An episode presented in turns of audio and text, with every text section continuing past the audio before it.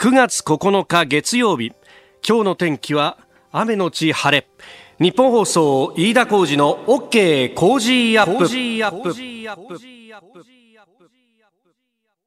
朝6時を過ぎました。おはようございます。日本放送アナウンサーの飯田浩二です。おはようございます。日本放送東島えりです。さあ今日はあというか今週はですね新業アナウンサーがお休みでアシスタントの方々日替わりでお手伝いいただきます、えー、今日は東島えりアナウンサーとお送りします。よろしくお願いします。お願いします。いや今日東島さんね本当に安心するような思いもあるんですが、はい、え。ー、なんといってもこの台風15号であります、はい、あの私も今日出勤で朝4時台にですねタクシーに乗ってきたんですが、まあ、まさにこの台風が関東都心に一番接近している時間帯だったということもありまして、えー、もう大変な雨と風で、えー、品川のあたりの国道15号ところどころ冠水していたりとかですね、はい、タクシーの運転手さんに行くとあの JR をくぐるアンダーパスなんかは結構冠水しててあのマフラーに水が入ってくるとそれこそエンジンが止まっちゃったりするともうこれはおしまいなんですよと。だからもうあの必死の思いで抜け出してきましたとかね、えー、いうお話も聞きました。え、えー、今ハンドル握りながら聞いてらっしゃる方も多いと思います。え、えー、ぜひ、えー、お気をつけてそしてあこれ無理だなと思ったら止まるというような勇気も必要かもしれませんさあ、7時台はコメンテーターの方々とニュースを掘り下げてまいります。今朝のコメンテーター、ジャーナリスト、須田慎一郎さんです。おはようございます。おはようございます。もう入ってくるなりね。ええなんか今日穏やかななんか始まり、立ち上がりみたいなね。まあ、あの、新業アナウンサーではなく、なく、東島アナウンサーですから。なんかイライラっとすることもなく。いや、ちょっと。いつもどんだけ まあ、その圧が強いのよ。新業そう、ぐいぐい来るタイプですからね。東島さんは本話がこう、受け止めてくれるタイプ。もうね、巨大ヨガはね、あの、東島じゃなかったら休んでるとこだよ、俺も。これね、ツイッターでいろんな人が、おじきはきっと来たらそういうに違いないっていうふうに読まれてる。読まれてる。読まれてる。修行不足だな、俺も。何を言ってるんですか。いや、でも大丈夫でした、いやでもね、風は強いんですけども、雨は少し弱まりましたけどね、そうですね。吹き戻しの風は強いですね。ね今日はしかもこの後また気温が上がるかもしれないっていうね。東京で35度ですね。35度は答えるな。今日もよろしくお願いします。はい、お願いします。9月9日月曜日時刻は朝7時を過ぎました。改めましておはようございます。日本放送アナウンサーの飯田浩二です。おはようございます。日本放送東島えりです。あなたと一緒にニュースを考える飯田浩二の OK 工事アップ。7時台はコメンテーターの方々とニュースを掘り下げてまいります。今朝のコメンテータージャーナリスト須田慎一郎さんです。須田さんおはようございます。おはようございます。須田さんには番組エンディングまでお付き合いいただきます。おはようニュースネットワーク東京有楽町日本放送キーステーションに全国のラジオ局21局を結んでお届けいたします。おはようございます。日本放送アナウンサーの飯田浩二です。今朝のコメンテーターはジャーナリストの須田慎一郎さんです、えー、取り上げるニュースこちらのニュースです。日産西川博人社長退任へ日産自動車の西川博人社長兼最高経営責任者が退任する意向を一部の幹部に伝えたことが分かりました。元会長のカルロス・ゴーン被告による一連の問題に対する内部調査に目処がついたのに加え最近の業績不振や自身の役員報酬をめぐる疑惑で責任を問う声が強まっておりこれ以上の続投は難しいと判断したということです。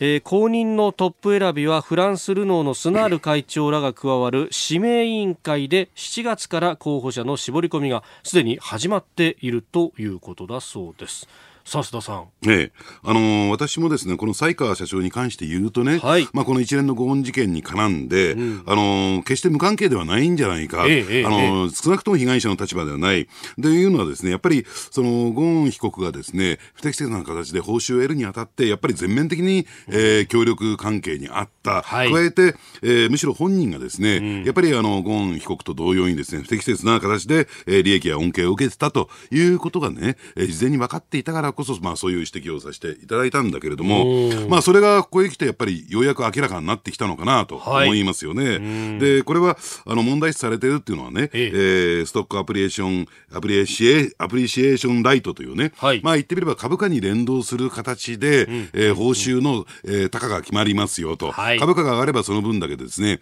えー、報酬を得られる。とは言ってもですね、うん、あのー、事前に、あの、日産、会社側と役員側はですね、はい、その株価はいつのの時点で、うん、えー、期日を設けるのかというのを決めるわけなんですね。はい、で、ところがですね、その時点で株価があまり高くなかったものだから、えー、1週間ぐらい後倒しにしたんですよ。はい、でで、その間に株価が上がって、うん、結果的にどうなんでしょうね、西川、えー、社長はですね、えー、本来受け取る金額よりも数千万円、うんうんうん、多くその報酬を受け取ることになったと。はい、で、本来はそれやっちゃいけない。社内規定でやっちゃいけない。もうそれはそうですよね。いや、それでもずるですもんね。ね上がるまで待つみたいなね。ねだからそういった意味で言うと、社内規定違反どころか、ええ、場合によってはね、私、会社法違反、特別背任っていうね、だって会社に損害を与えたわけですから。あそうか、会社はそれだけ多く報酬を払わなきゃなんなくなると。ね、そうなんですね。経費が多くなると、ね、そうなんですね。損害が発生したということになりますからね。という疑いも出てくる。はい、で、これ、最近になって明らかになったのかというと、はい、そうではなくて、どうやら、あの、かなり前からね、つまり、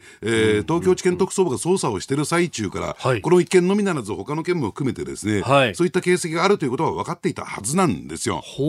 では、なぜ、えー、ゴーン被告、ケリー被告についてはですね、はい、経理責任が問われ、うん、えー、西川社長については全く不問に付されたのかというと、はい、それは司法取引というね、えーまあ、そういう制度が、まあ、一連のですね裁判員裁裁判員制度のですね導入ともに、はい、えー、まあ、実行された司法改革、うん、その一環としてですね、うん、この司法取引という制度、どちらかというと組織犯罪、はい、えー、ボールダン関係者の、えー、などの組織犯罪を、えー、摘発するために導入されたんですが、まあ、これだこういったですね重要な、うん、えー、経済財政事犯に関してもですね、はい、まあ、この、えー、司法取引という制度が導入された。で、まあ、とは言ってもですね、えー、これ東京地検特捜部は勝手にお前は司法取引、お前はやらないというわけにいかないものですから、はい、正当な手続きを踏んで、えー、きちんと明確な形で、この人たちに対しては司法取引をやりましたよということは明確になっている。要件も決まってるそうなんですね。で、そういった点で言うと、今まで2人、はい、えー、とりあえず日産社内からはですね、えー、司法取引が行われたとする幹部がいるんですね。はい、その中にもちろん西川社長入っていないんです入っていないんですね。ねということはね、はい、え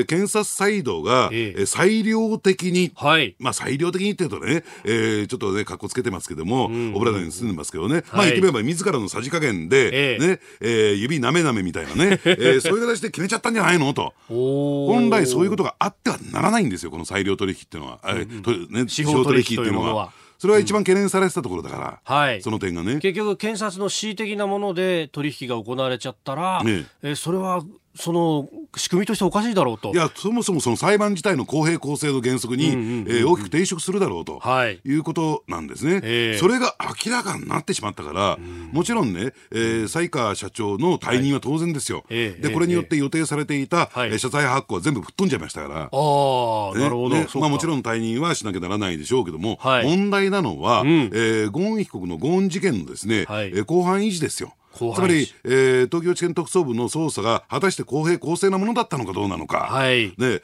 でしかもゴーン被告のですね弁護士は主任弁護士は、ね、弘中、えー、でさんですよ。無罪請負のね、はい、まあねしてやったりじゃないかなと、まあ、これでちょっと波乱のね、はい、えー、裁判波乱の状態になっていくんじゃないかなと思いますね。先ほど須田さんその会社法の特別背任かもというような指摘がありました、ね、この辺っていうのはそれこそ検察は問わないのかみたいな話だし、ね、だとするとその告発する人が出てきてもおかしくない。えー、ですからい、いつも出てくる市民団体と称してですね、はい、えー、刑事告発をする、うん、えー、まあ、検察としては不受理にするのか、はい、受理した上で不起訴とするのか、うん、で、まあ、この二つに一つでしょう。はい、で、不起訴となった場合にはですね、えー、検察審査会の方に持ち込んで、うん、検察審査会検診がですね、どういう判断を下すのかというところも、ね、見見ていかなきゃならないところだろうなと思いますね。ここから先も長いですね。そうですね。うん、えー、では続いてこちらです。内閣改造河野氏は防衛大臣世耕氏は参院幹事長か。安倍総理が11日に行う内閣改造自民党役員人事で河野太郎氏を防衛大臣に世耕弘成氏を党参議院幹事長に就任させることを検討していることが分かりました。また茂木敏光氏は外務大臣甘利明氏は党四役など要職に充てるものとみられております。なんだかこれ新聞事例でどんどん出てきちゃって、ええ、あの大方もう見えちゃってるのか？みたいなことになってますね。あのね、メインの、えー、人事についてはですね、もう見えてしまったということなんですけども、はい、ただまあ、大枠を言えばね、えー、内閣の骨格を変えないと、内閣の骨格を変えないということですから、ですからポイントになってるのは、やっぱりなんだかんだ言ってもね、はい、えー、まあ、二階幹事長、自民党内にあっては、うん、そして内閣にあってはですね、菅官房長官と、はい、麻生副総理兼財務大臣、うん、えー、この3人が変わらなければですね、はい、えー、まあ、安倍内閣の性格は、性質は変わらないということなんです、うん、だろうと思いますね。はい、ただ一つ私注目していたのは、ええ、やっぱりあの、えー、時代を、自民党の時代を担うと言われている小泉進次郎さん。うん、で、この方がどうなるのかというのをやっぱり注目したんですよ。はい、というのは、やっぱりね、小泉進次郎さんに対する、えー、自民党内の、えー、視線って厳しいものがあります。やっぱりこれまでですね、いいとこ取りしてきた、日の当たる道しか歩いてこなかったじゃないかと。ね、あの人気取るためにはね、あるいは目指すためには簡単なんですよ。あの、ある意味で党内野党というね、えー、スタンスに立って、ええ。ー、ね、言いたいことは言ってればですね、あるいはやりたいことだけやってれば、やりたいことだけやってればね、えー、やっぱり人気は出てくると国民的な、えー、人気を博すことができるんですが、はい、そう、それだけではですね、うん、やっぱり総理総裁にはなれないんですね。よくあの、政界でね、はい、汗をかくというふうなことを言われますけども、はい、汗かくってどういうことなのか、別にね、実際に汗かくために一生懸命働くってわけじゃないんですよ。えね、選挙園で駆け巡ってね、夏の夏の暑いさなかに行くことではない。それ何かというと、自分の意にそぐわない、うん、あるいは自分の持っている政策と反することであっても、うん、えー、党が決めたことについては、全力でこれを、えー、実現するためにですね、はい、動く、働く、支える、ということが汗をかくという、そういうこと一切これまでやってきてない人なの、小泉進次郎さんは。で、それをやるためにはやっぱり内閣官房副長官、ね。えー、安倍さんを全力で支えると、はい、要するに安倍さんの政策を、えー、全力で実現をするために、えー、えー、衆議院との間でですね、はい、まあ、駆け、ね、回るという立場なんですけども。調整をするというようなね。えー、ですから、おそらくね、水面下で、その要請が行われたはずなんですよ。で、これを受けるかどうか、でも、ちょっと一部報道ではね、はい、これを断る。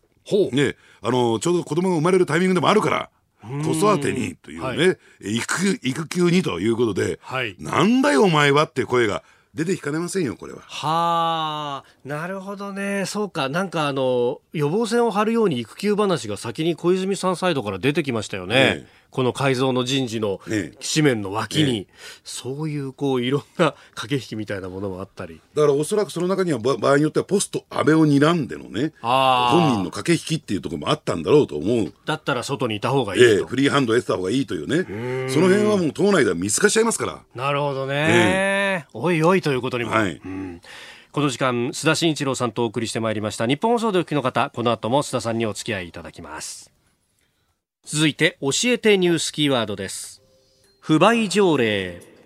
韓国のソウル市やプサン市の議会は6日戦時中に朝鮮半島出身者を働かせたとする日本企業を戦犯企業と呼びこれらの市や教育機関が対象企業の製品を購入しないよう努力義務を設ける条例を可決しました。ニコンやパナソニックなど284社を指定しております。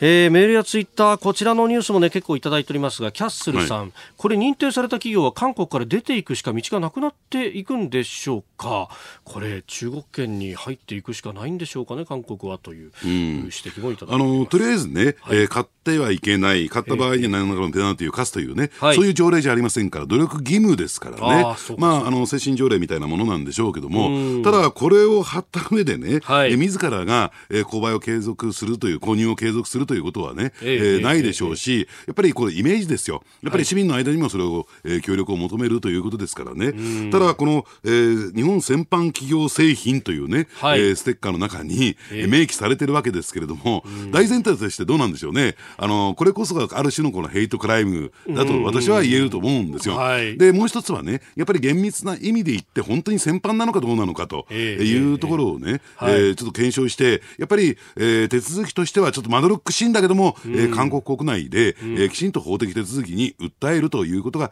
必要になってくるのかなと、そして大状況的にはですね、はい、今のような状況の中でね、うん、えー、スムーズなというか、ごく普通の当たり前の、えー、貿易取引というのが、はい、あるいは、えー、経済活動っていうのがもうできないでしょうから、うんうん、えー、ある意味でこうデカップリング、分離というね、はい、えー、いうところに向かっていかざるを得ないのかなと思いますよね。で、これ、企業にとってもですね、はい、やっぱり大きなリスクになりますよ。これ一度、うん、えー、この先般ステッカーについてはですね、えー、えー、協議されたんだけども、さすがにそれはやりすぎだと、えー、いうことで、一旦これ、収束を見ていた問題が、えー、やっぱりここへ来てまた再燃したわけですよね。はい、でそうすると、えー、まあ、かつてなんでそれを見送られたのに、今ここへ来て、ある意味でこう、一連の、えーね、日韓関係の問題に対する報復であることはこれ間違いないわけですから、はい、まあ、どうなんでしょうね、その企業としては、えー、私がその企業経営者だとすると、うん、要するにその国民感情によって、はい、その経済活動が大きく左右してしまう、えー、そんなところはちょっとね、えー、あの経済活動の対象とは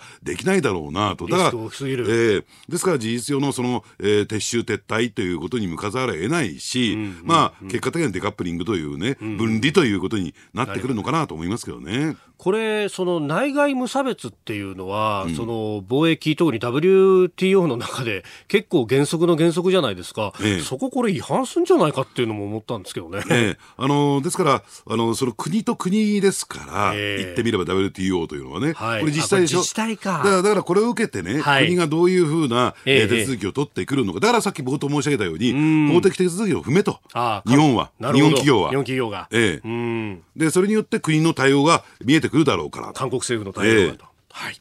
え今日のキーワード不買条例でした続いてはここだけニューススクープアップです。この時間最後のニュースをスクープアップ。踏切事故の京急運行再開。今後の焦点は？横浜市神奈川区の京浜急行線の踏切で8両編成の快速特急列車がトラックと衝突脱線した事故で京急電鉄はおととい7日の午後1時過ぎ京急川崎横浜駅間の上下線で運転を再開しました。今回の事故について鉄道事情に詳しい須田慎一郎さんに改めて問題点と今後解明すべき点について伺っていきます。まあこれ驚いた事故でしたね。5日お昼12時前ぐらい。あのただですね、こういった事故に関して言うとね、はい、あの当事者であるその、鉄道会社、あるいは、はい、監督当局、行政当局含めてですね、はい、やっていくべき作業っていうのは、もう確実に決まってるんですよ。はい、えー、これね、あの3.3ステップありましてね、えー、えー、まず第一ステップとしてはですね、えー、まあ実態解明をですね、す、はい、えー、べ、て明らかにすると、えー、何が起こったのか、どこに問題があったのかをすべ、えー、て明らかにして、はい、えー、それを情報開示をしていくというね、作業。これが第一ステップ。第二ステップとしては、責任の所在を明確にして、えー、確実に責任を負わせるということなんですね。えー、で、そして3番目が一番大事なんだけども、はい、もちろん言うまでもなく再発防止策を講じるということなんですね。はい、で、そうするとやっぱりね、あの、どうなんでしょうね。今ともすると、えー、やっぱりあの、トラックがなぜああいったルート、ね、道路を通って、え走行したのかというところばっかりちょっと注目を浴びてくるんだけれども、えー、もちろんそこも必要なんですよ。うん、ただ、どうでしょうね、再発防止策というところを考えてみるとね、えー、えー、じゃあ、えー、まあ言ってみれば踏切の中に障害物が、まあ、あの、とまあ、時たま入ってくるとかね、はい、えー、置かれるということは、これ大前提として安全策を講じながら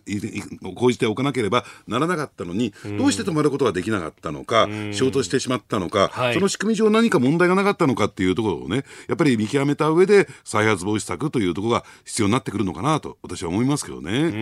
んまあこれあの踏切に障害物があるとそれに反応して信号がっていうのはあったんですけれども、えー、ただあの区間は確かに、えー、踏切がいくつもいくつもあるんで、えー、どの踏切だったのかということと、その踏切の障害物の信号っていうのがその手前の小安という駅のあたりにあるもんですから、その今度、駅を通過していくときにいろんなところを見なきゃなんないっていうのは安全上どうなのみたいなね、えー、えー、そういう話にもなってだからね、そうなってくるとね、うん、やっぱり最終的に効果というね、はい。えー、いうところが必要になってくるんだろうと思うんですよ。はい、でもちろんね、鉄道っていうのは、えー、公共交通機関であり、社会インフラなんだから、はい、要するにそのね、えー、まあ負担をですね、コストを、はい、えー、まあ鉄道会社一社にね、うん、えー、負わせるというのは、これはどうなのかなと私は思うんですよ。はい。えー、ですから、あのー、やっぱりこの社会情勢声が、おそらく鉄道を施設した時は、はい、飯田さん言う言うような、はい、えー、まあ言ってみれば、そんな複雑な状況ではなかったんだろうと思うし、ね、その交通のところもですね、そんなにこんなに、えー、たくさん自動車が往来するような状況ではなかったはずなんですよ。はい、で、そうするとやっぱり、えー、それが変わってきた段階で、やっぱり行政、あるいは国も含めてね、うん、やっぱりその効果化っていうところを進めていくべきではないかなと私は思いますけどね。うん、確かに、あの、これ結構比較されて、まあ、あの、京浜急行と同じようなこう狭い線路で、えー、高密度で電車走らせてしかもみんな速く走らすっていうあの例えば阪神電車とかも同じようなところがあるんですが、ええ、阪神電車に関してはあの阪神大震災の復興の、まあ、それでお金が入ったということもおそらくあったと思いますが、はい阪神間ほとんど高架にしちゃってるんですよね。そうなんです。ね。阪神も、阪急もそうなんですよ。うん、ああ、阪急も。ええ。だから、そういった点で言うとね、はい、やっぱり、そのあたりを安全性だけじゃなくて、えー、えー、順調なね、スムーズな鉄道運行っていうところを考えると、はい、早急に高架化っていうところを進めていかないとね、いくらですね、はい、再発防止策で、えー、じゃあ安全策をと、ね、えー、信号とかね、はい、じゃああるいは、えー、トレーニングを、運転手のトレーニングをなんて言ってみたところで、やっぱりね、こういった問題ってのは起こってくるんじゃないかなと思いますけどね。うん。確かに、あの、小田急線とかも、これ、複線化でかなり高架にしたりとか、地下に下げたりとかありましたけど、ねええ、あれだって結構反対運動があったりとかして、え、住民の、ね、時間がかかったんですよね。そうなんですね。相当な日数かかりますからね。でそれと含めてね、その、まあ、鉄道がある中での、はい、その、道路の整備というのも、やっぱり考えていくべきじゃないのかなと。あの、線路脇のあの細い道っていうのは、ね、ちょっとこれで安全性が保てたのかなという感じもしますしね。え今日のスクープアップ踏切事故の京急今後についてお話しいただきました。このコーナーも含めポッドキャスト YouTube ラジコタイムフリーでも配信していきます。番組ホームページをご覧ください